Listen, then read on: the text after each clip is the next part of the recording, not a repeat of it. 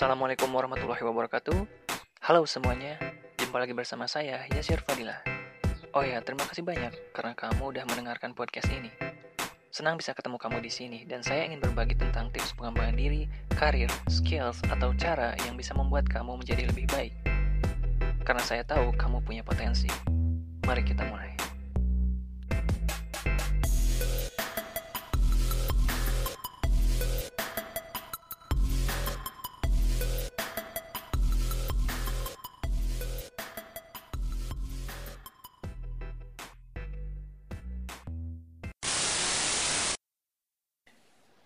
Beberapa orang memulai bisnis di saat pandemi.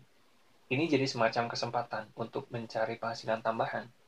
Tapi sebagian orang menjadikan ini sebagai penghasilan utama karena mungkin ada juga yang kehilangan pekerjaannya.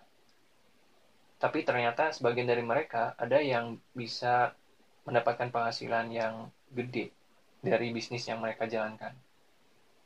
Itu artinya pekerjaan atau pendapatan sampingan itu pun bisa jadi bisnis yang menguntungkan ada beberapa produk yang bertumbuh belakangan ini. Nah, ini mungkin bisa jadi ide juga buat kamu untuk memulai bisnis di industri ini atau di bidang bisnis ini.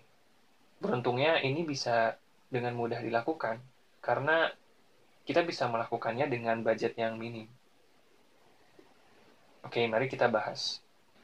Nah, yang pertama adalah produk makanan dan minuman produk makanan dan minuman ini mulai meningkat penjualannya selama situasi pandemi. Karena mereka nggak bisa lama-lama di pasar. Sebagai contoh, kamu bisa menjual frozen food, buah-buahan, sayuran, atau mungkin kopi dalam botol seperti cold brew coffee, dan sebagainya. Nah, itu terserah kamu. Mana yang lebih kamu sukai? Yang kedua adalah produk kesehatan. Banyak produk kesehatan yang dibeli oleh orang-orang. Nah, jadi kamu bisa bantu orang dengan menjual produk-produk kesehatan ini. Contohnya, kamu bisa menjual masker mungkin, atau hand sanitizer, atau vitamin, atau apa pun yang berkaitan dengan bidang kesehatan. Nah, sebenarnya orang-orang tuh udah banyak yang membeli barang secara online. Sebagian orang mulai suka dengan belanja online. Apa pun udah bisa dijual secara online.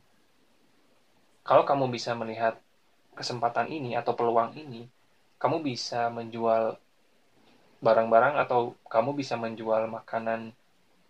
Kamu bisa menjual produk makanan dan produk kesehatan tadi secara online kamu bisa menjualnya melalui website atau e-commerce. Kalau kamu nggak bisa memproduksi barangnya, kamu bisa jadi reseller dulu atau jadi dropshipper. Nah, berkaitan dengan produk ini, beberapa produk seperti produk makanan dan minuman, produk kesehatan, dan juga barang-barang yang bisa dijual online itu mulai meningkat saat ini. Jadi, kalau misalnya kamu berpikir untuk menjual produk dengan budget yang minimum, kamu bisa memulainya dari produk-produk tadi, dari mulai produk makanan dan juga produk kesehatan yang dibutuhkan orang-orang.